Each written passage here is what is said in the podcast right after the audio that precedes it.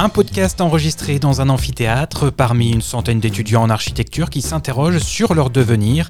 C'est le projet de Péril en la demeure, un lieu et un temps d'échange, de partage des connaissances et de débats consacrés à l'habité de notre monde. Une approche pédagogique originale et inédite de l'enseignement des sciences de l'homme et de la société pour l'architecture, à découvrir dès le 1er mai sur toutes les plateformes.